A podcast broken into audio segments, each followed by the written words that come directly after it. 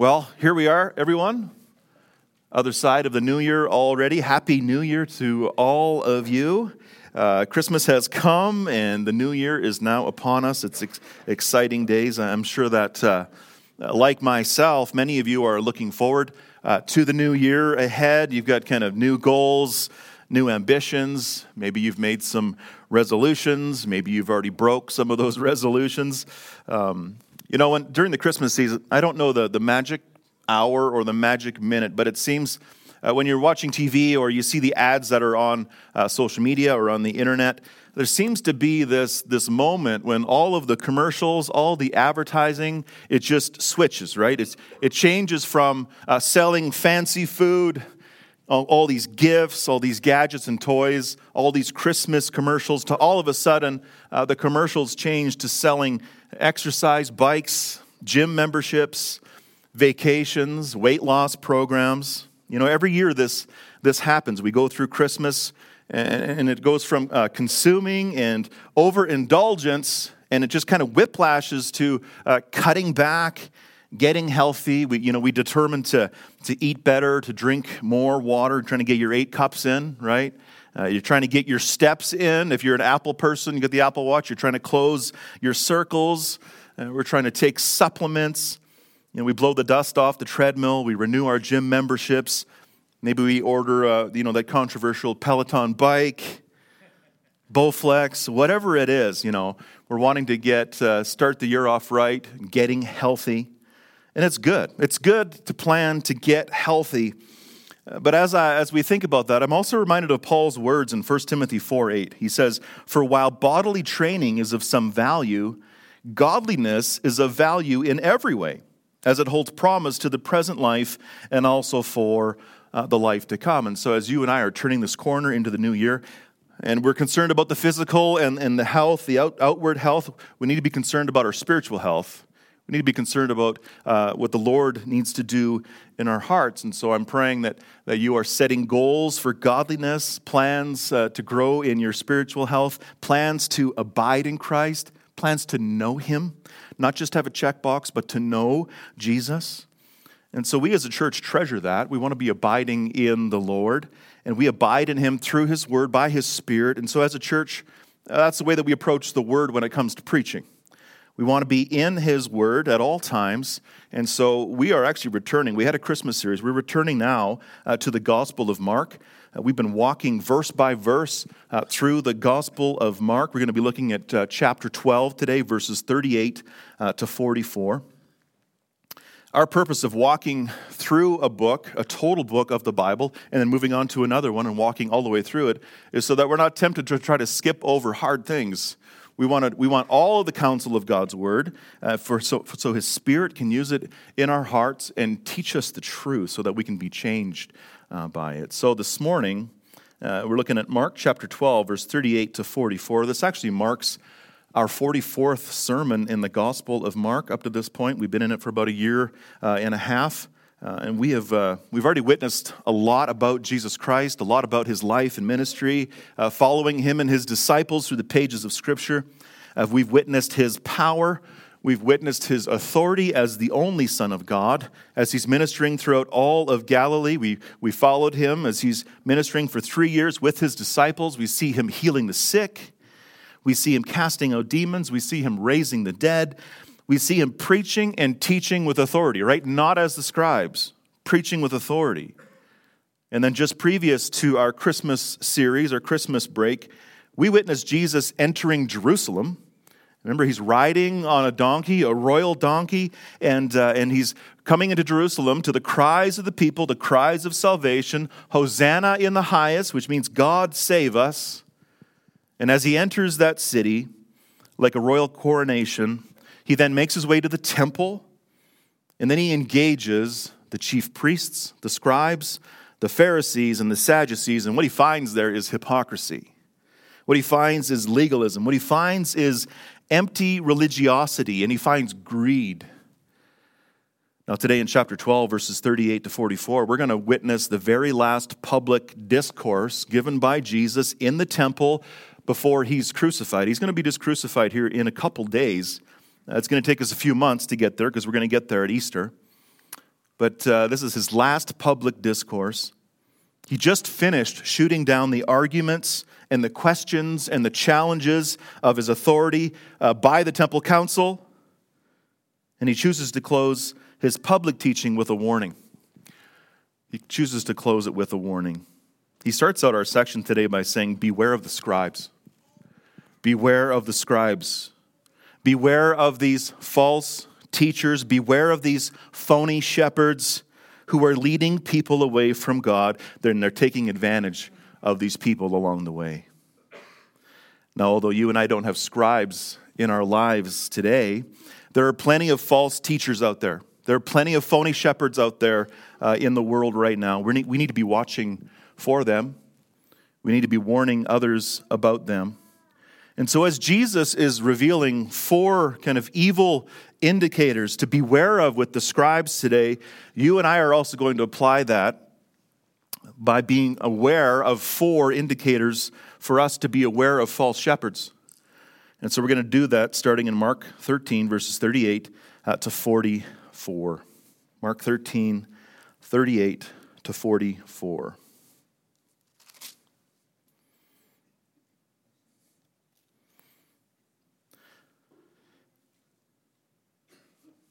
That's actually not the right scripture. Mark 12. I'm looking at chapter 13. I'm like, there is no 38 here. What's going on? Mark chapter 12, sorry. Mark chapter 12. Is the right one up there? Yeah? Okay, well, that's my problem. Uh, Mark chapter 12, verse 38 to 44.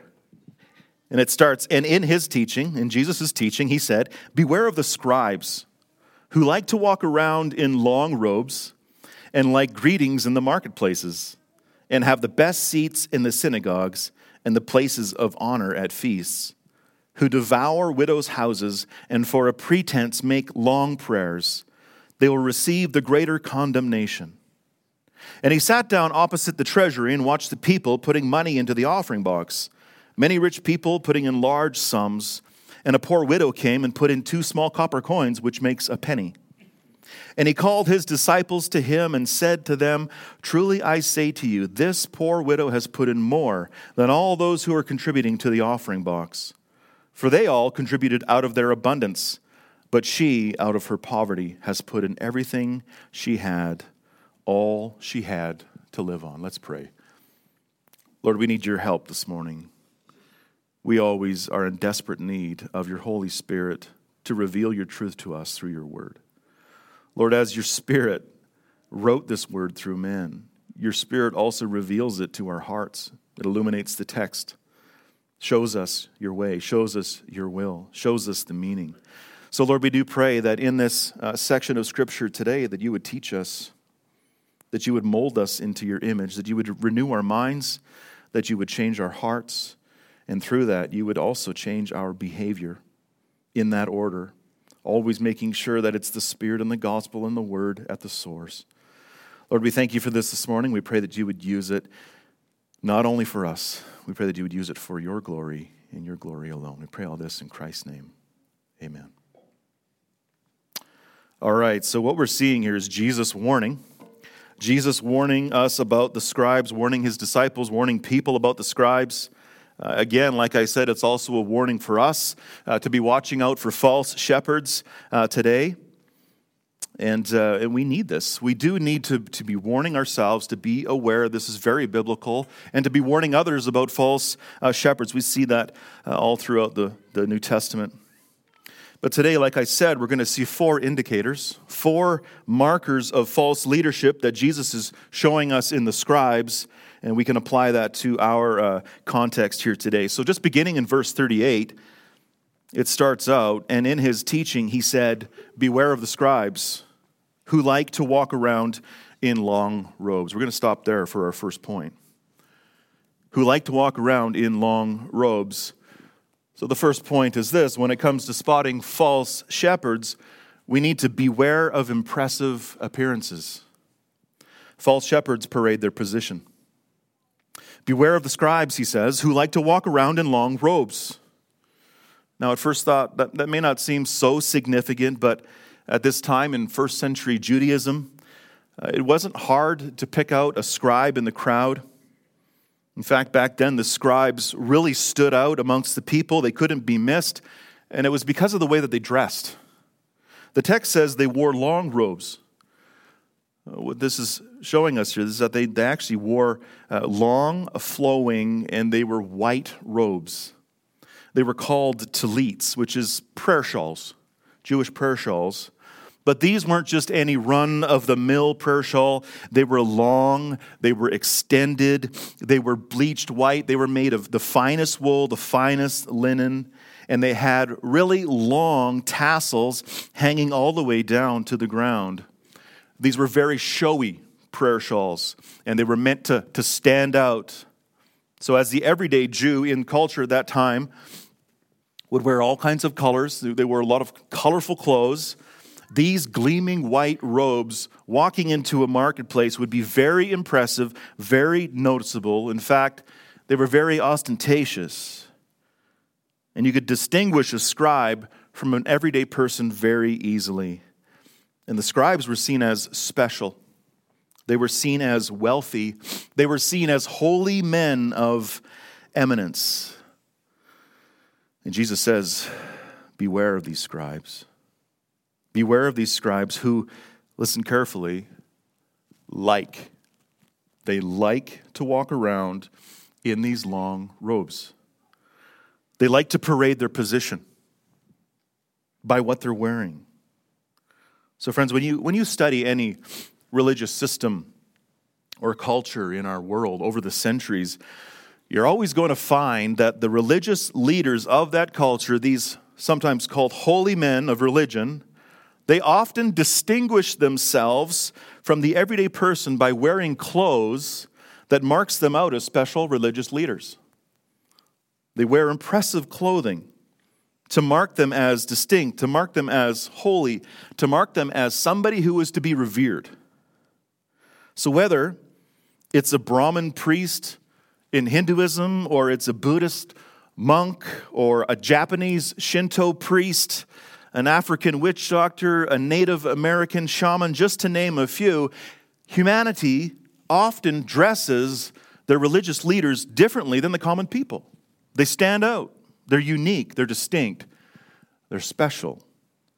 And that's what's going on here with the scribes. Now, to be fair, the scribes in Judaism get their original prayer shawls and tassels from Scripture, right? Instructions from the Lord. Back in Numbers 15, 37 to 39, the Lord said to Moses, Speak to the people of Israel and tell them to make tassels on the corners of their garments throughout their generations, and to put a cord of blue on the tassel of each corner. And it shall be a tassel for you to look at and remember all the commandments of the Lord and to do them. And so God's people obeyed this over the centuries. It was given for them to be reminded of God's holiness, that God is a God that saves, uh, that God is a God that also has commandments. It reminds them to follow Him and to do them. But as people often do, as, as the years went on, and later we see this official scribal system coming into place, the scribes took what was common and they exaggerated it. They lengthened their tassels, they whitewashed their shawls. And they did this in order to distinguish themselves from the common folk. They did it to stand out, they did it to parade their position. Jesus himself said about the Pharisees and scribes in Matthew 23 5, they do all their deeds to be seen by others. For they make their phylacteries broad, that's their hat, and their fringes long. Friends, they want to stand out. They want to be noticed. They want to be distinct. They want to be seen as holy. And this is what the world does.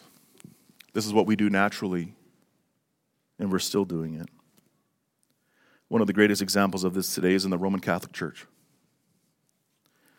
Over the evolution of the Roman Catholic Church, popes, cardinals, and priests began creating and wearing distinctive clothing and regalia that would emphasize their position to distinguish them from the rest of the people. I've got a picture here a picture of just some of the papal vestments, official outfits of the Pope, from his special hat to his long flowing robes right down to the shoes.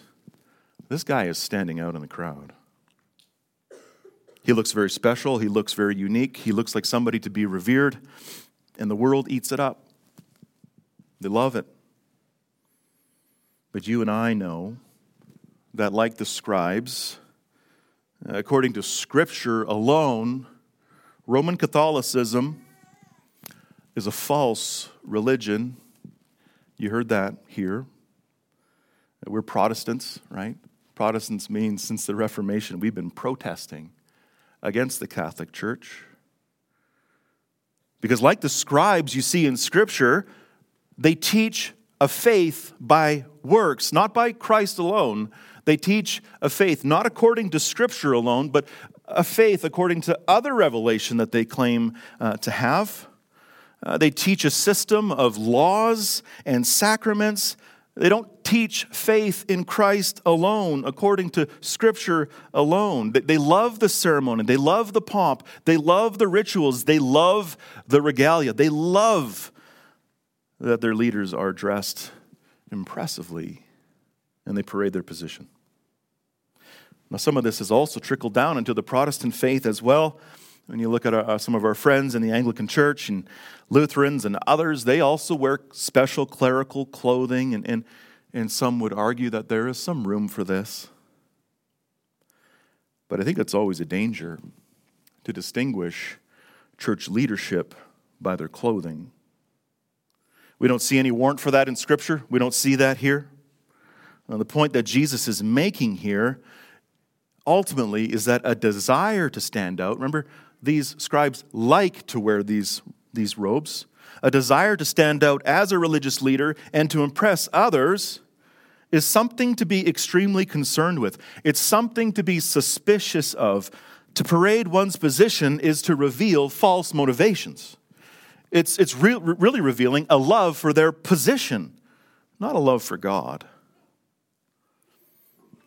Even in evangelical churches today, although our leaders don't wear papal hats and robes, we still need to be aware of impressive appearances in our world of mega churches and mega pastors and mega platforms, mega influence. Spiritual leaders are still prone to dressing to impress. Many of the megachurch pastors that you might see on TV have clothing allowances in the hundreds of thousands of dollars. They're wearing the top designers. They're wearing Gucci, they're wearing Armani, they're wearing Burberry and others. There's even an Instagram account out there called Preacher Sneakers. Preacher Sneakers. Highlighting the expensive shoes and the clothing that these phony shepherds are wearing. I seen one of the pictures, the, the one leader uh, was wearing a jacket worth about $6,000 and shoes worth about $1,200 and a belt worth $1,000. Jesus says, Beware of the scribes who like to walk around in long robes. So, friends, we need to beware of impressive appearances. They may be a false shepherd if you see this, this overwhelming love for, for wanting to impress, wanting to look, wanting to parade one's position. So that's the first uh, marker to be aware of in this world of a false shepherd. But then next, Jesus goes on and he gives us another characteristic to be aware of. He says, Beware of the scribes who, again, like to walk around in long robes and like greetings in the marketplace and have best seats in the synagogues and the places of honor at feasts. So, when it comes to watching out for false shepherds, we also need to be leery of special status. Be leery of special status. False shepherds pursue prestige. Now, when a scribe would go out into the marketplace with his long, flowing white robes, it was customary, in fact, it was expected for the people to stop what they're doing and to stand up and to acknowledge his presence. And it was actually regarded as a very serious offense if you didn't do that, if you didn't stand and acknowledge them. And Jesus says here that they, they like the greetings in the marketplaces, they like to be acknowledged. They love the attention, they pursue the prestige that goes along with the position. In Matthew's account of this same discourse, these greetings in the marketplace included uh, special titles of respect for the scribes.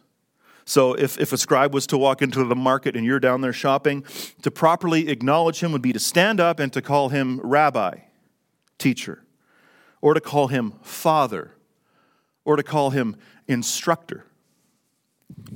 In fact, at that time, there was a movement among the scribes uh, to reserve the name rabbi for themselves. They wanted that namesake exclusively given uh, to themselves.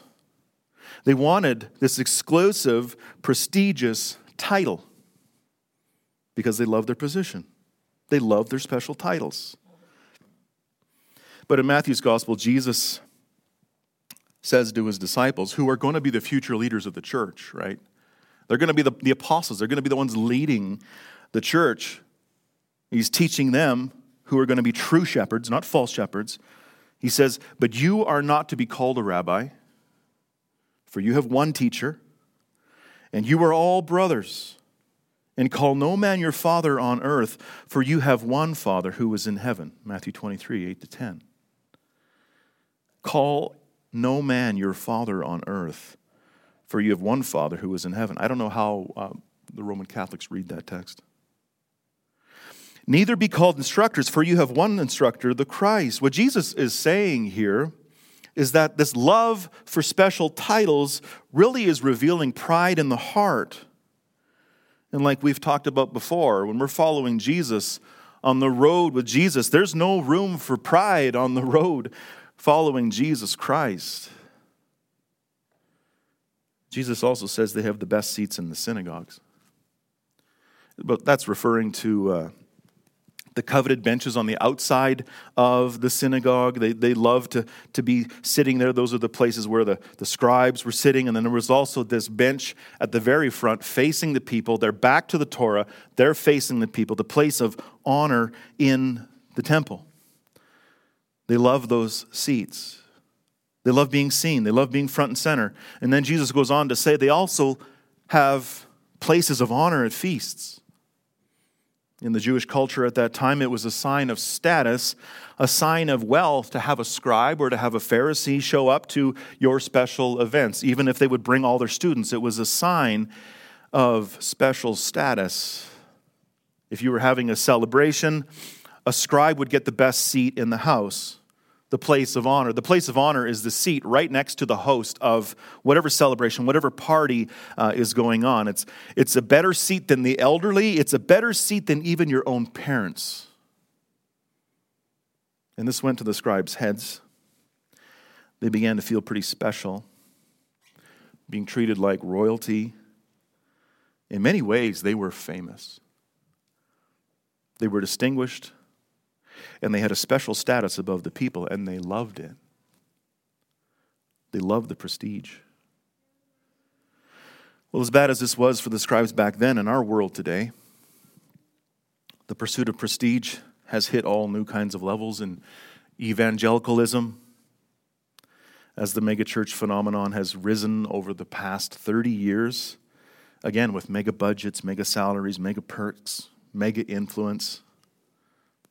All kinds of things have come along with that. Influence has come along with that.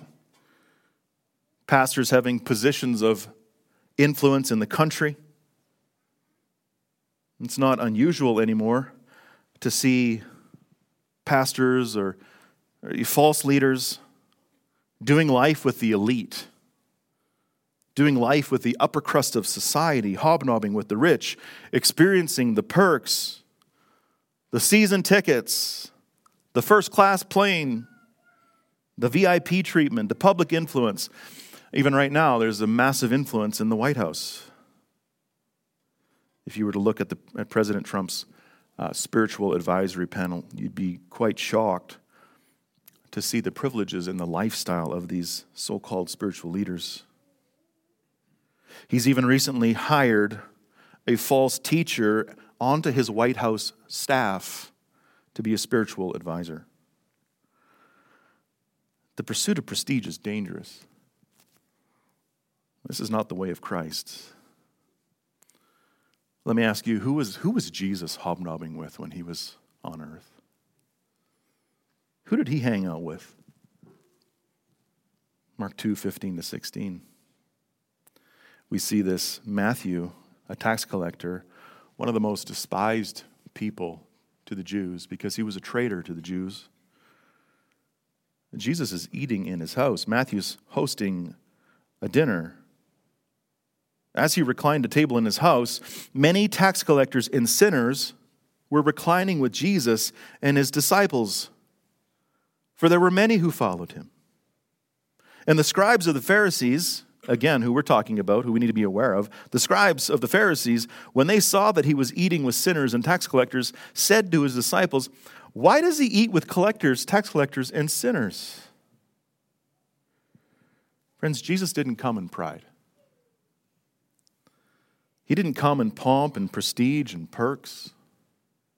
He wasn't jockeying for position. No, he humbled himself to the lowly. He wasn't pursuing all the benefits that, that, uh, that he even rightly had as, as the king. He didn't even have his own home. He said in Luke 9 58, my wife's favorite scripture verse Foxes have holes and birds of the air have nests, but the Son of Man has nowhere to lay his head. Jesus was not about the pursuit of prestige. Now, I know it sounds like I'm just picking on the megachurch. I've mentioned it a few times. Uh, there's also the prosperity gospel out there as well. Massive pursuit of prestige. This also takes place in small churches. Liking greetings in the marketplace. Some Christian leaders really treasure their titles that they have been given pastor, elder, bishop, deacon. These are all in the Bible. They're all good. They're all right. But if the reception of the title in your heart conjures up some kind of feelings of pride and prestige and prominence, then we're not far from the scribes either. You know, the first time somebody called me pastor, I really felt uncomfortable. It felt strange. Wasn't used to it. But even stranger than that was when somebody called me reverend really uncomfortable with that one. Re- reverend means someone who is worthy to be revered, someone who is worthy to be respected. Now, I know that Scripture calls us to respect and submit our leaders. That's all good and right, but I also don't see reverend in Scripture as a title. We have, we have official titles. So the, the word reverend actually didn't come into play until the 1500s. So I'm not a big fan of reverend. You can call me pastor. Um, but there are some out there that, that really hold on to that. They really treasure having those titles. Even with pastors and elders and deacons, titles and perks and privileges can be dangerous. It can be a dangerous area to navigate, and, and many a pastor has fallen to these temptations of prestige, temptations to have the choice seat. But Jesus is showing us here that when a leader pursues prestige, when they embrace a special status, we need to be aware of them. We need to be leery of that because it's not the way, it's not the way of Christ. It's not the way of a Christ-like shepherd. In Luke's gospel, Jesus gives a parable about a wedding feast to teach his disciples about true humility. He says in Luke 14, 8 to 11, when you are invited by someone to a wedding feast, do not sit in a place of honor, lest someone more distinguished than you by, be invited by him, and he who invited you both will come and say to you, Give your place to this person. And then you will begin with shame and take the lowest place. But when you are invited, go and sit in the lowest place, so that when your host comes, he may say to you, Friend, move up higher. Then you will be honored in the presence of all who sit at table with you. For everyone who exalts himself will be humbled, and he who humbles himself will be exalted. Friends, the way up is down in God's kingdom. True shepherds must follow the humility modeled to us by the great shepherd. So we need to be leery of special status. False shepherds pursue prestige. And then, verse 40, Jesus says, again, this is building off that initial statement Beware of the scribes who devour widows' houses and for a pretense make long prayers. And he says, They will receive the greater condemnation. Now, we're going to deal with this devouring the widow's houses in, in the final section here today, but let's focus our eyes on a third mark of a false shepherd that we're seeing here. Beware of the scribes who, for a pretense, make long prayers. We need to be alert to pretentious piety. Be alert to pretentious piety. False shepherds perform for praise. Now, the word pretense comes from the, the Greek word prophasis, which, which means for excuse, for ulterior motives. I love how the New American Standard Bible translates it. It translates it for appearance sake. These scribes that these people are be, to be aware of pray pretentiously. They pray for the ears of others, not the ears of God. They pray to be seen, they pray to be heard, they pray and practice their holiness in front of others for a pretense, for false motives. As I was studying this section, I was reminded of a, a former president of a certain Christian denomination who hired a photographer to follow him through all his days as president to take pictures of him doing his duties as he led the denomination.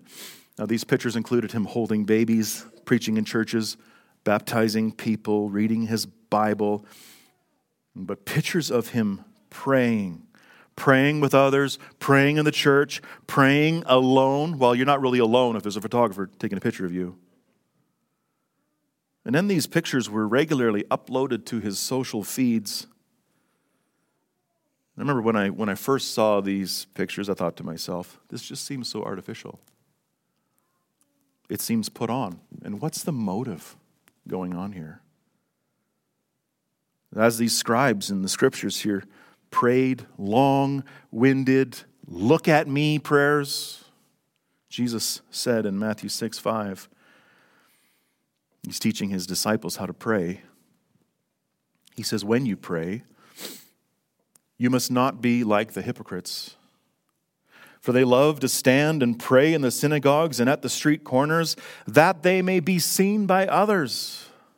Truly I say to you, they have received their reward. To be clear, a public prayer is not a problem. It's not.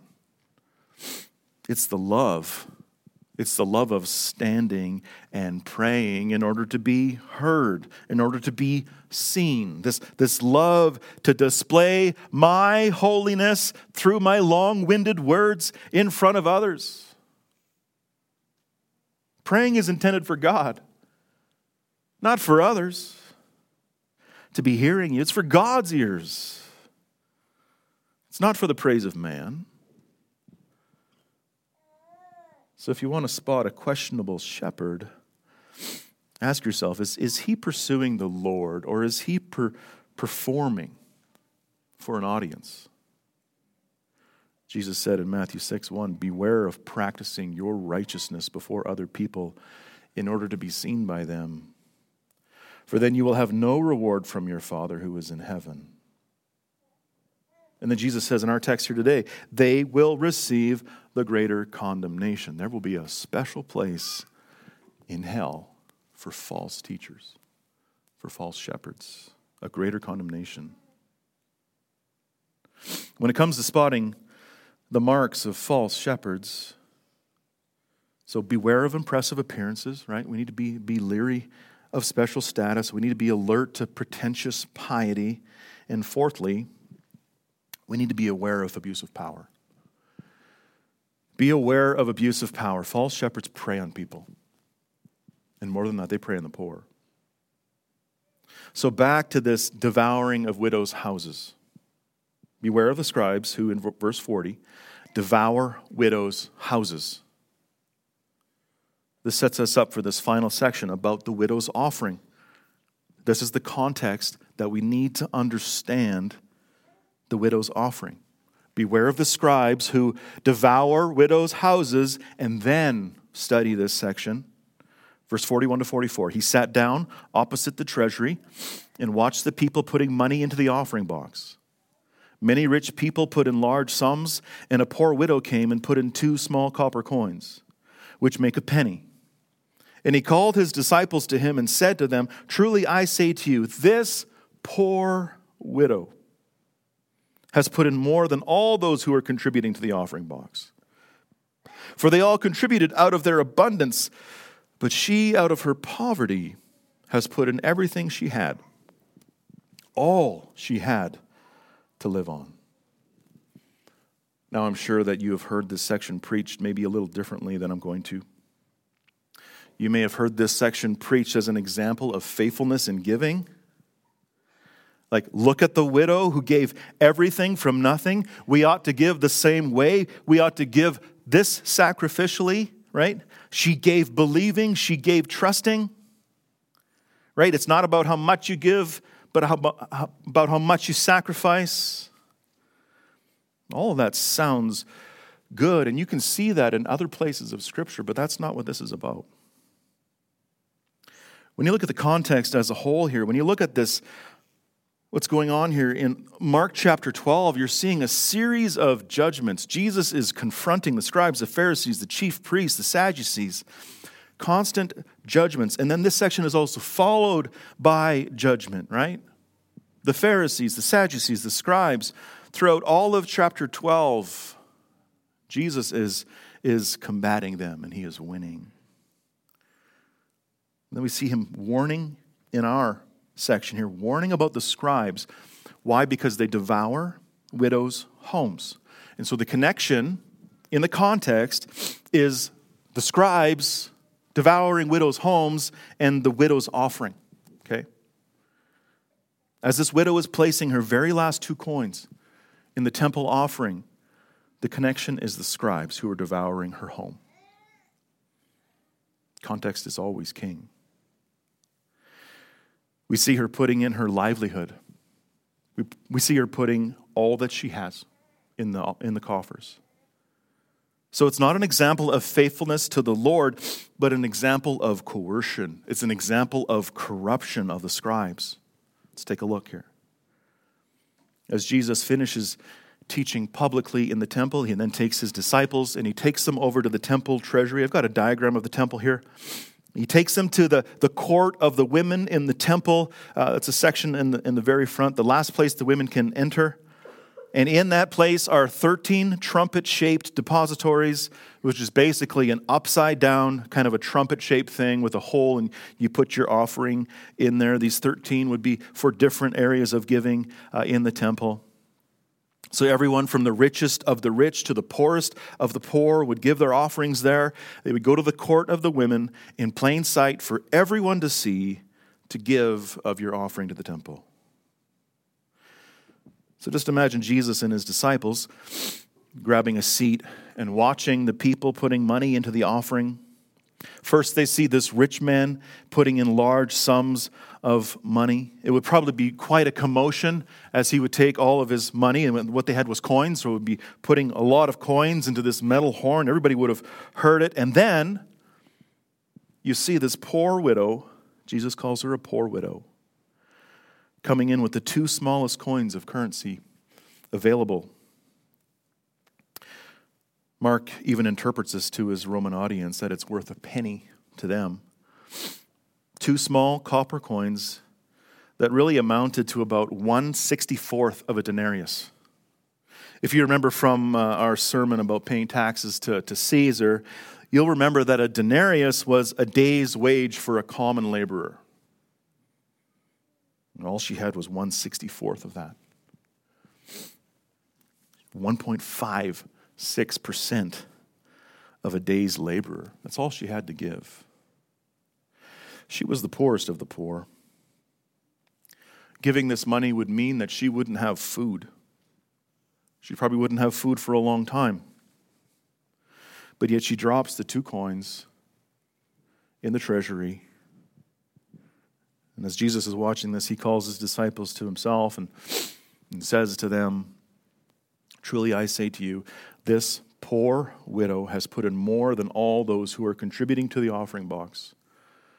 For they all contributed out of their abundance, but she, out of her poverty, has put in everything she had, and he emphasizes it all she had to live on. She had nothing else, nothing left.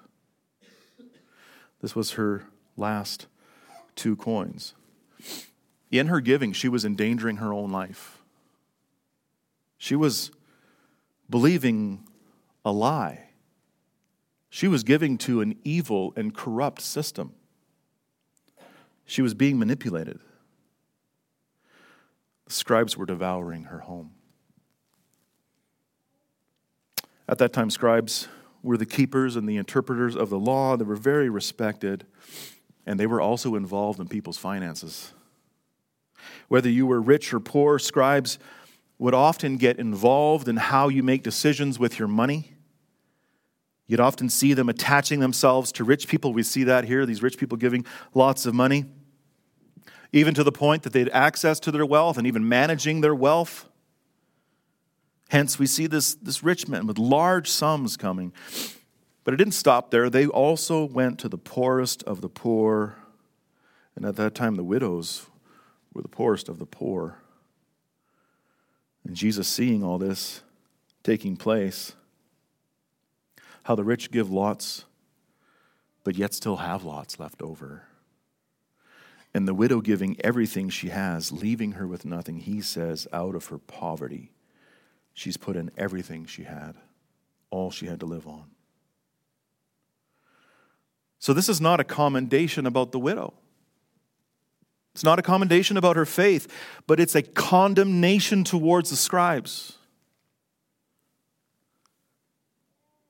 You know, when it comes to giving, yes, we give sacrificially. Yes, we give generously. Yes, we give with a happy heart. Yes, we give of our first fruits. Even in Second Corinthians, we see a church rallying together, even in their own poverty and affliction, together, giving faithfully. But the Lord will not call you to starve yourself to give financially to the kingdom. He's not going to call you to further impoverish yourself, risk your life in order to give.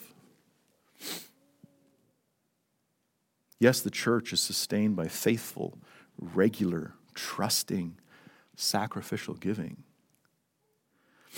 But if you generally, genuinely do not have the means, if it means that you're putting your family in danger, don't put in those last two copper coins.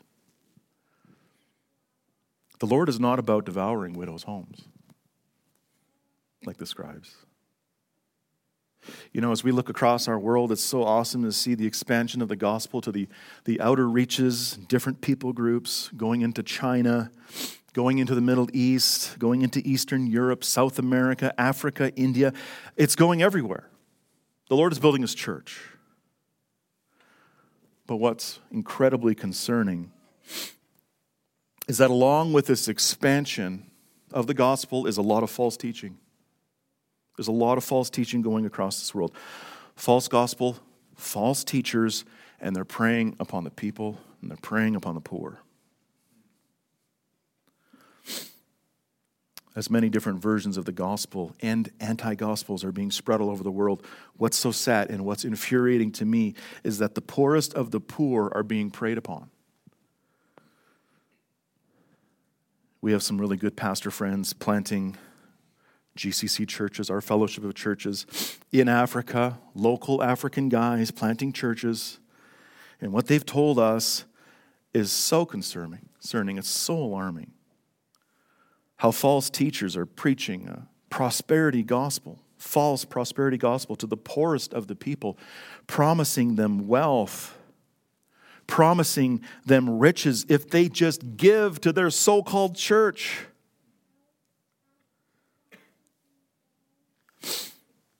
There's health and wealth, prosperity preachers Again, wearing Armani suits and flying in their personal jets to crowds of thousands and thousands and thousands of poor people in Africa right now, taking their last two cents. And then they return to their mansions in North America. It's disgusting. And this is rampant across the world right now. They're devouring widows' homes. This is not faith. This is corruption. This is coercion. And like Jesus says about the scribes, they will receive the greater condemnation. Jesus says in Matthew 23 13 to 15, But woe to you, scribes and Pharisees, hypocrites! For you shut the kingdom of heaven in people's faces, for you neither enter yourselves nor allow those who would enter to go in. Woe to you, scribes and Pharisees, hypocrites, for you travel across sea and land to make a single proselyte, and when he becomes a proselyte, you make him twice as much a child of hell as yourselves. Jesus despises false teaching, false teachers. That's why he's closing his public teaching with a warning to beware the scribes, beware these phony shepherds. It's a warning for people who are trapped in a religious system, trapped in a false system. It's also a warning for his disciples as they're going to be the true shepherds. You're not going to be like these guys. It's also a warning for us. It's a warning even for those that we love. In our family, we have people trapped in, in some of this false teaching, and we need to be warning them out of love. Friends, we need to beware the scribes, beware the false shepherds, because you can spot them by their character. Jesus has given us four marks to be looking out for. Beware of impressive appearances, they parade their position be leery of special status, they pursue prestige. And be alert to pretentious piety, they perform for praise. And be aware of abuse of power, they prey on people. Let's pray.